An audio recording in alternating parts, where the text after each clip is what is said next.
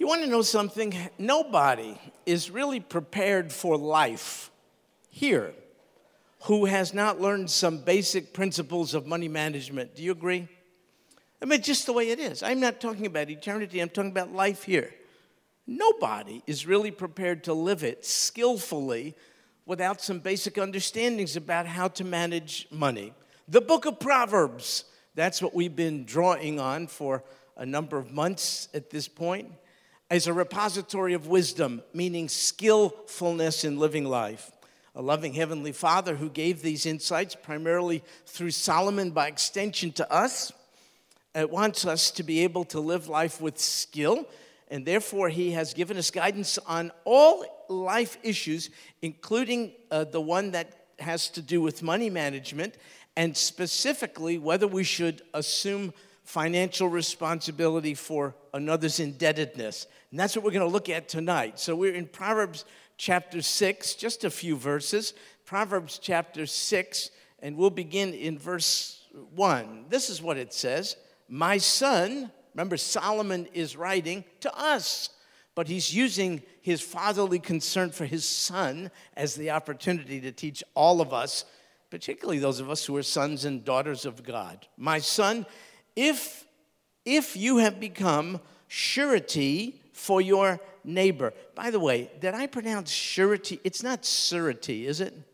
It's surety? Okay, good, good, good. If you have become surety for your neighbor, have given a pledge to a stranger, if, if you have already become obligated to some someone else's indebtedness. Maybe your heart your, your soft, caring heart had gotten ahead of your head and you, you gave your pledge to someone to assume responsibility for that person's debt. Maybe you did that. So, you, so you're, you're in this financial obligation now. That's a scenario being presented to us here. You've given your word, uh, you've made this commitment, you have become surety for somebody. A surety is somebody who has accepted responsibility to pay a creditor in the event the borrower fails to pay. A surety is someone who has co signed or in some other way pledged to pay someone else's debt. Now, if you have the King James version of the Bible, listen to how it reads. It's quite wonderful. In this case, my son, if thou be surety for thy friend, if thou, listen to what it says, if thou hast stricken thy hand with a stranger. That's what it says in the King James Version. What did that mean? In the old days, if you struck another's hand, it sealed the deal. It was the equivalent of shaking on it. So in this case, it would be somebody who would strike the hand of a creditor so as to say, if this other person, the debtor, fails to pay his debt, I will satisfy it for him. It was the striking of the hand of the creditor that was uh, the same thing as signing on a contract in those, in those days. Now, uh, let me just state at the outset I think I think, as you will see, we would be stretching it a little bit to say that the Bible absolutely, in all cases, prohibits this kind of thing. Uh, but it is accurate to say at least this it strongly discourages it. In fact, listen to these two verses also in Proverbs uh, on the specific subject of co signing a loan or assuming responsibility for another. Listen, Proverbs chapter 17, verse 18. Excuse me, First Proverbs chapter 11, verse 15. He who is guarantor for a stranger will surely suffer for it, but he who hates being a guarantor is secure. So, if that is not a uh, prohibition with the force of commandment, it at least is a strong discouragement from assuming responsibility for another's financial indebtedness. How about this one? Proverbs uh, 17, verse 18 a man lacking in sense pledges and becomes guarantor in the presence of his neighbor. And so you see, at the least, uh, the scripture tells us it's not at all wise to entangle ourselves in pledges to assume financial responsibility for the debt incurred by another. However, this is the context, if you're already in that situation, what do you do about it? Verse 2 If you have been snared with the words of your mouth, have been caught with the words of your mouth. In other words, if you've been trapped by your own words, maybe emanating from good intentions and a good, caring heart, nonetheless, they were reckless. If you've been trapped by your reckless words and you've gotten into this obligation, do this, verse 3 do this then, my son, and deliver yourself since you have come into the hand of your neighbor. Go, humble yourself, and importune your neighbor. So, this is very wise counsel if you've made a commitment to, for instance, co sign somebody else's loan. You've got to do something about it. Why? You see, you have come into the hand of your neighbor. That means you no longer have control over your own finances. That means, based on your pledge, your words, reckless though they may have been, your neighbor, the one you co signed for, now is the one who has control over your uh, finances. Now, if this is the case, the text says you should go, you should humble yourself, a serious uh, statement and importune your neighbor. In other words, you should beg that person for release from the rash promise you made to pay his debt. The sense of the text is you should keep going. You don't take no for an answer.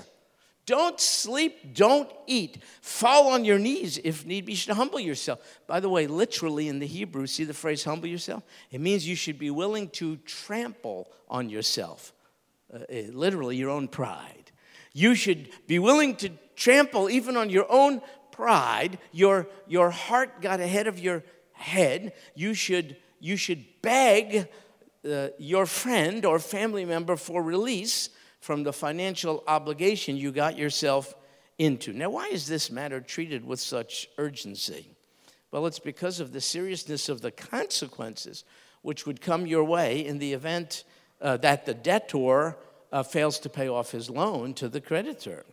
The surety is liable for all the penalties to be imposed by law because the debt has, in essence, become your debt. You took on the debt as if it's your own. And here's a glimpse into what some of these penalties were under the ancient Hebrew law of debt. Proverbs 20, verse 16. Take his garment, the garment of the surety. Take his garment when he becomes a surety for a stranger, and for far, foreigners, hold him in pledge. You run the risk of forfeiting even your own necessities of life, a garment, if the one you pledge to uh, fails in his financial obligations and you can't meet them. Well, the Hebrew law of debt said, well, let's just take that person's material property. Furthermore, listen, Proverbs 22, verses 26, 27 do not be among those who give pledges, among those who become guarantor for debts. If you have nothing with which to pay, why should he take your bed from under you?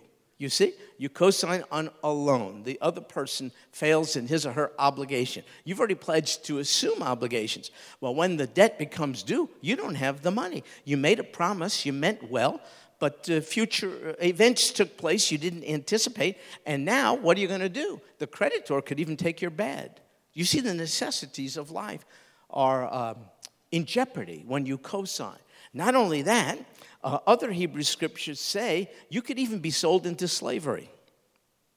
If you have uh, assumed responsibility for someone else's debt that they have defaulted on and you can't pay it, you can be sold into slavery. So in Solomon's day, when this was written, a cosigner who could not pay uh, could put himself and his family at great, great risk. So even though the laws today differ quite a bit, still inability to pay a debt you have co-signed for uh, is still a form of bondage that carries with it serious repercussions and penalties in the event we default on it. And so our text goes on to say in verse 4 Give no sleep to your eyes, nor slumber to your eyelids. Don't even sleep. Deliver yourself, verse 5, like a gazelle. It's an illustration we could relate to. Deliver yourself like a gazelle from the hunter's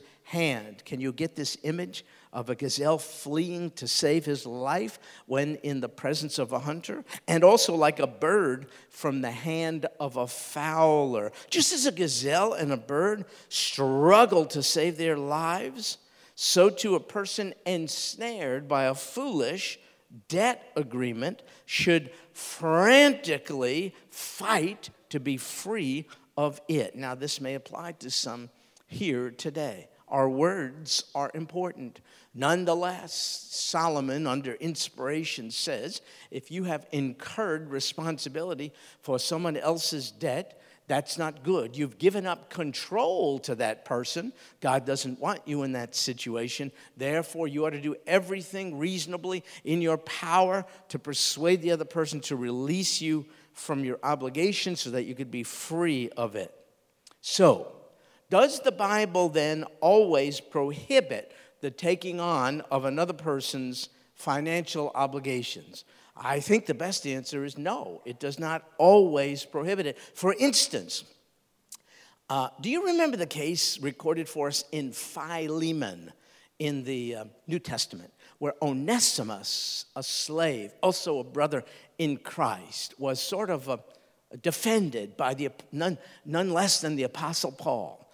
The Apostle Paul wrote to uh, the owner of Onesimus, saying this in verse 18 of Philemon But if he, Onesimus, has wronged you in any way or owes you anything, charge that, Paul said, charge that to my account. So, in a sense, Paul did, out of a good, caring, compassionate heart, did enter in uh, so as to assume the financial obligations of another brother in Christ. So, I don't think what we're talking about here is an absolute uh, prohibition on doing something uh, similar, but certainly the Bible clearly cautions us uh, about making this uh, a frivolous uh, frequent uh, kind of activity, taking on financial obligations we may not be able to meet. Now, here's the deal when you co sign on someone's loan, you are presuming upon your financial future. You, you, you, see, you may say today, I could do this because if that person can meet his financial obligations, you may say, today I have the financial wherewithal to help out. Yeah, but, but you don't know what tomorrow holds. You see what I mean? That's why we're cautioned against these kinds of things because they presume upon the future. You could be laid off, there could be a, another Great Depression. Who knows what? And so that's one of the reasons why we're discouraged from, from this kind of thing. Now, uh, though this passage is, I think, strongly cautioning us against this activity, yeah, God does want us to be generous and helpful, but he wants us to be reminded uh, of rash promises we cannot easily be delivered from. And, and think about this uh, with regard to co signing on someone's loan. Am I wrong about this? Lending institutions, banks, I'm no financial expert, it's just common sense thing. It seems to me banks only require um, folks with questionable credit to get a cosigner on the loan. Isn't that, am I missing something? I mean, banks like to loan money. They don't typically ask someone who's solvent and, and has the financial wherewithal, who's stable and reliable. Uh, the, the, banks don't ask them to get a cosigner. They, they, are, they, they are reasonably certain you're going to pay back your loan. They only ask someone of questionable integrity or credit or financial means. So, uh, right at the outset, good night you, you are committing to take care of the loan of someone who's um, not, um, not a good financial risk by definition. I mean, the banks wouldn't be requiring he he'd get a cosigner on an auto loan or a school loan or something like that if they felt like they can count on. So what they're doing, they're asking you if you will, um, if you will receive. They want to transfer the risk onto you, and you say yes, I'll do it. Well, you know the banks they major on this stuff. They say we're not going to assume the risk. Will you? You know, in most cases, it's kind of a foolish thing to say yes, yes, I'll, I'll do it. Also, you should think uh, it seems to me, long and hard about this. Usually, this happens when it's a family member, and you love a family member, but you should think about uh, these things uh, before you obligate yourself. One, do you know co signing on someone's loan, a son, a daughter, or relative, um, may unintentionally diminish that one's, that borrower's motivation to pay back the loan? because they know you're going to be there it, it, to sort of rescue them out of it. You, you, in essence, have given them an unrealistic notion of how the world works. You've essentially said, if you prove to be irresponsible, don't worry, I will rescue you from it. I, I, I will take care of your obligation. It seems to me that would demotivate a person from being uh, very, very fervent about paying back their loan because they know you're the ace in the hole, so to speak. Uh, also, uh, did you know this kind of thing can easily jeopardize the well being of your family?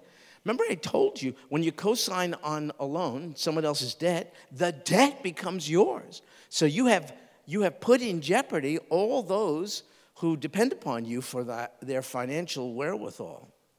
Also, this whole practice could easily uh, jeopardize your relationship with the one, the friend or family member you co signed for. Uh, this could really put you at odds with one another, create a tension I don't think um, God wants us to have. Also, you might be helping someone get something, it simply is not God's will for them to have at that time. Did you know that? It, it simply might not be God's. I mean, God is a great provider. If a person is not being provided for by God, maybe you shouldn't get in the way. Maybe God is saying to that person, I don't think it's good for you at this time to have that particular thing. So, so, so maybe you should just think, no, if I really love this person, I'm going to say no. But what if you really do love that person? Again, it's a relative, a child, somebody. Folks, did you know it's not love to say yes to a bad idea? Usually we say yes to bad ideas. Can I tell you when? Hope I'm not going to step on toes. When our need to be accepted by that person exceeds our wisdom. We have such a need to avoid being rejected that we'll just say yes to everything. Well, that's not an act. You know what that is? That's self love. I love myself so much. I want to uh, spare myself the possibility of rejection, so I'll say yes, even to the goofiest, most unreasonable requests by friends or family members. Now, I want to read to you uh, something that. Um, have you ever heard of Dave Ramsey? Dave Ramsey, Christian? Financial expert, I think we could say. He has a question and answer column, and I read this in his column. A lady uh, wrote a question and then he responded. So here's the lady's question Dear Dave, uh, we've been getting on track financially using your plan. But now my husband's parents want us to co sign a loan on a new car for them.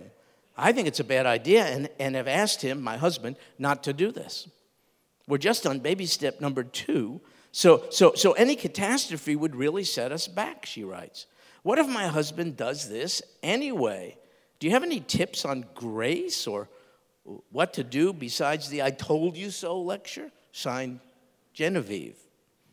Dear Genevieve, here's his response.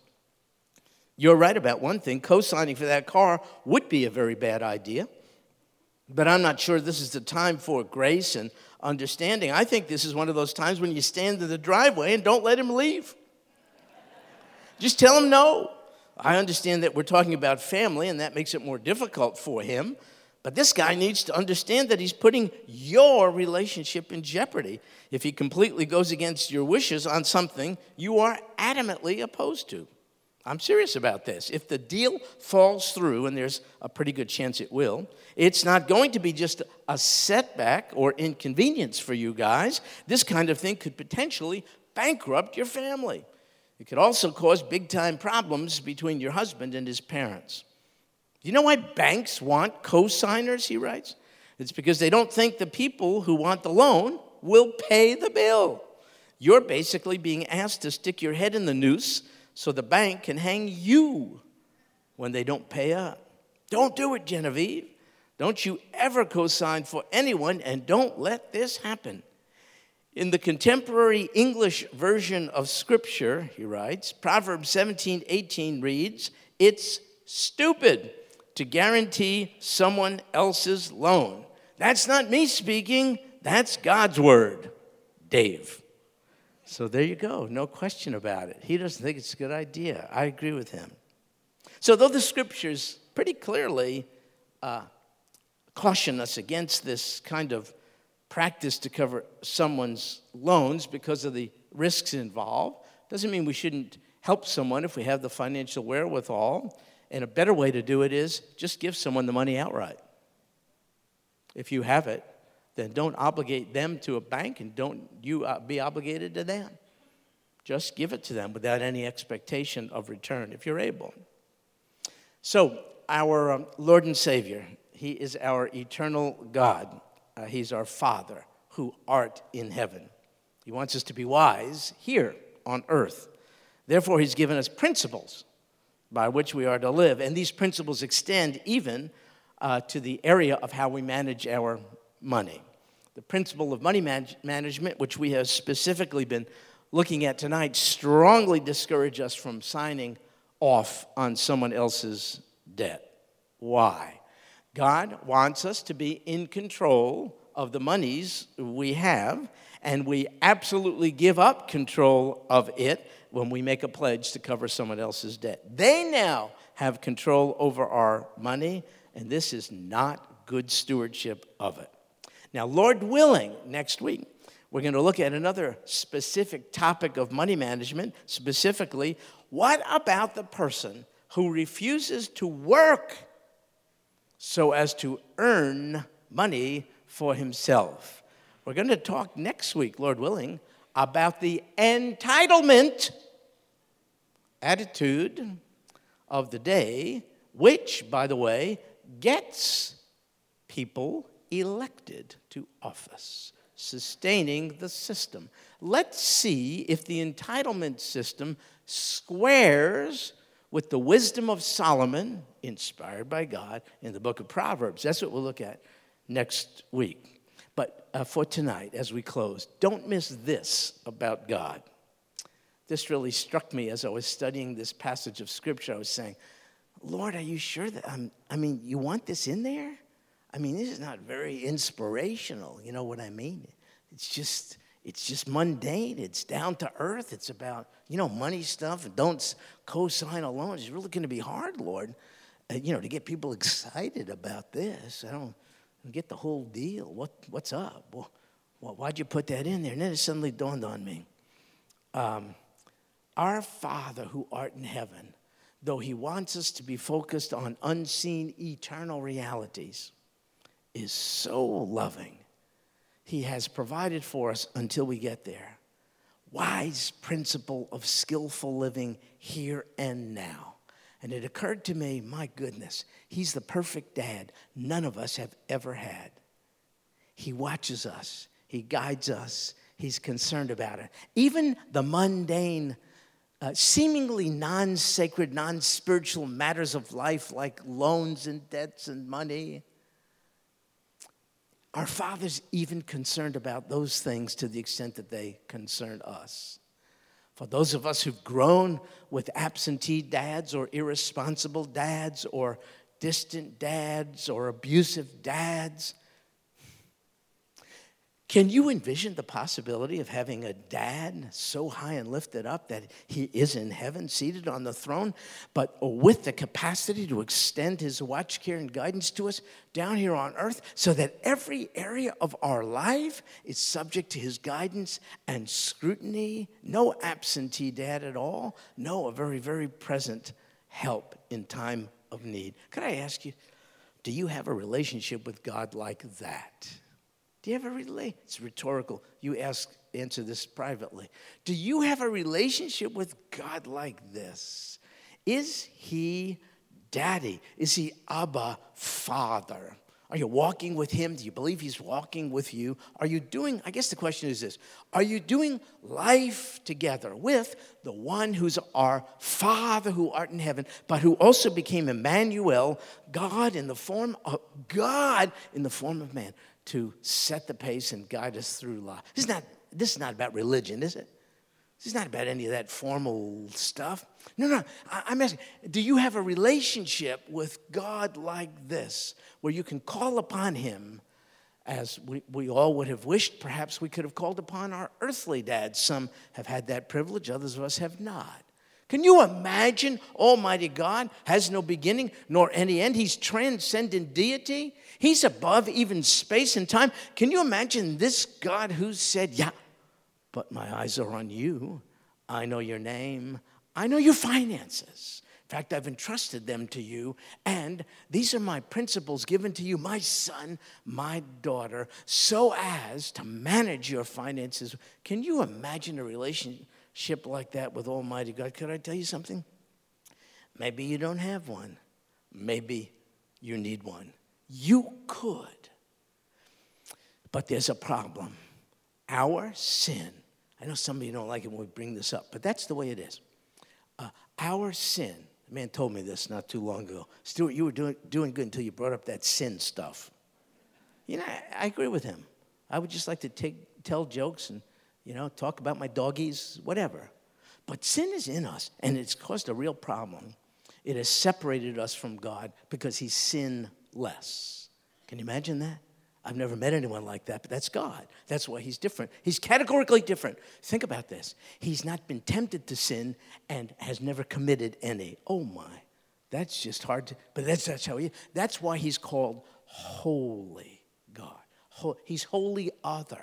He's untainted by human sin. But that's not us. We're unholy. In fact, we were conceived.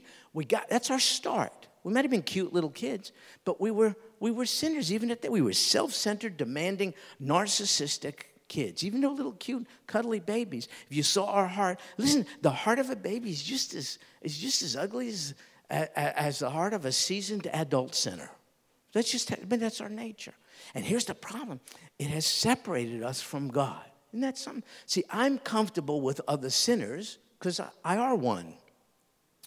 And to be honest with you, I'm not even that repulsed by the by the reality of sin because it's in my nature. Neither are you. In fact, I, if, if I don't give into it, I, I sure flirt with it. I mean, I'm, I'm tempted on every, this is my nature, but it's not God's. And, and that differentiation between us causes, causes a separation. So the fundamental human problem, think about this, is that God yearns to be everybody's dad. But our fundamental issue, our problem has to be resolved first. How do I get to him? How, how, how, do I, how, how can I overcome this, this chasm, this gap caused by my sin? Now, look, people in high places are diagnosing the world situation and telling us what the number one problem of the world today is. Someone has the uh, gall to suggest that it's the environment, environmental issues, global warming. That's like the big problem facing us.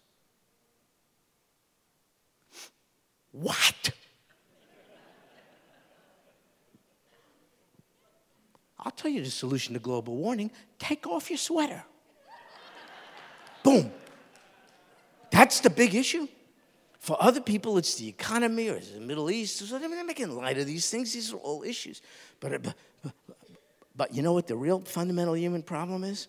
We're separated from the God who made us. How are we going to solve that? I got to tell you, no political party can solve it. I don't expect them to, do you? I mean, they can't do it. But Jesus did. I'm not making this up. Listen to this. 1 Peter chapter 3, verse 18. For Christ, that means Messiah or anointed one, also died for sin once for all. What? Meaning his death 2,000 years ago addressed my sins committed 2,000 years later. Meaning his death 2,000 years ago addresses the sins I may commit tomorrow. For Christ died for sins once for all. Look at the, the just for the unjust. You want to know something? Only he is just. In the Greek, that's in the singular. Then it says the unjust, that's in the plural. There's only one who's just, but there's plenty who are unjust. Look around. For Christ also died for sin once for all, the just for the unjust. Why did he do it? Listen, so that he might bring us to God. He's the one, the only one who could solve our fundamental human problem separation from God. For Christ also died for sin once for all, the just for the unjust. Why? So that he might bring us to God. How did he do this? Having been put to death in the flesh. End of story. but made alive in the spirit. I want to ask you a question.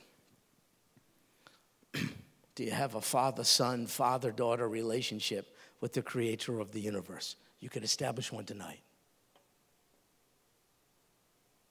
It's so easy, it's hard.